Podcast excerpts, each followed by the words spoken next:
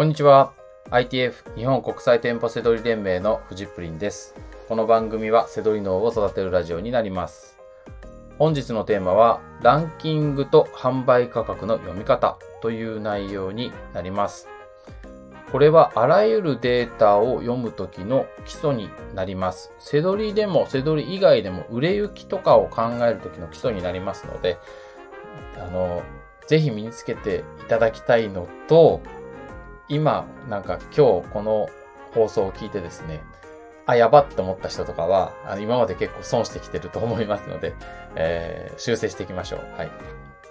で、えー今のランキングは今の販売価格で売れたとは限らないという話です。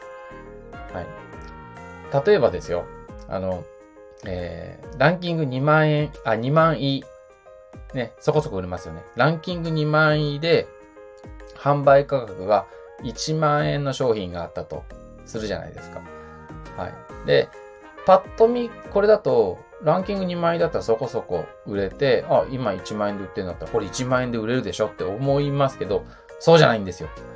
はい。で、これは1万円では売れないかもしれないんですね。はい。ここをちゃんと読まなきゃいけないんですよ。セドリは。うんセドリは特にか。他のビジネスでもね、そうでしょう。はい。でも他のビジネスだと、読む、読むっていう、何？データがないでしょ基本的には。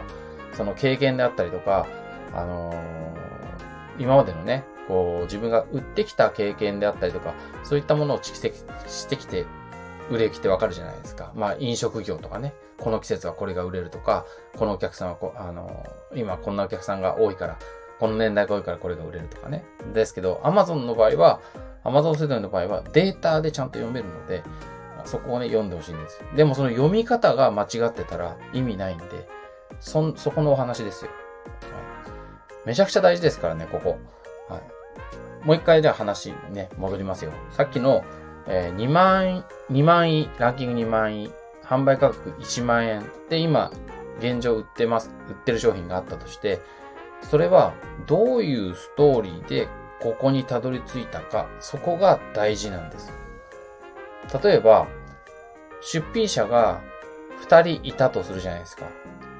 で、1人が、えー1万円、もう1人も1万円。2人とも1万円で売ってるセラーがいいたとしますよ。で、1人が売れて、ランキングが2万円に上がりました。ってなると、現在の状況はどうなるかというと、ランキング2万円で、残ってた1人が1万円で売ってるわけですよ。そうすると冒頭の状態、ね、ランキング2万円、えー販売価格1万円で、過去にも1万円で売れましたということになるので、その商品は1万円で売れる商品、ね、なので、そのつもりで仕入れて OK なんですよ。はい。ですけど、ダメなパターン、はい、は、えー出品者が2人いました。で、1人は1万円で売っていました。もう1人は2000円で売っていました。だと、このパターンだと、えー同じ商品だったら当然安い方から売れていくので、えー2000円の方から売れてきますよね。でも2000円で売れてもランキングは上がって2万円になるわけですよ。はい。で、販売価格がどうなるかというと、2000円のセラーがなくな、いなくなって、残りの1万円が今の販売価格になるわけですね。はい。これだと、その商品は、売れる実力値は2000円の商品なんですよ。だから1万円で売れるかどうかなんてわかんないわけですよね。ここをちゃんと読まなきゃいけないんですよ。いくらで売れて、今のランキングと今の販売価格になったかって、そこを考えなきゃいけないですよね。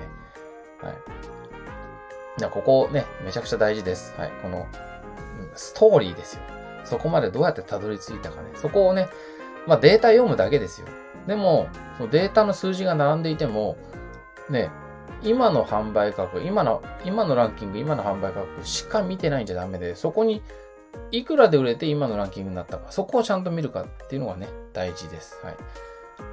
だこういうのがあるから当然、まあ前から僕は言ってるんですけど、こう、ランキングで判断するっていう仕入れ判断。これはもう大間違いですね。あの、何万位だったら売れ、売れるから仕入れていいですよ、みたいな。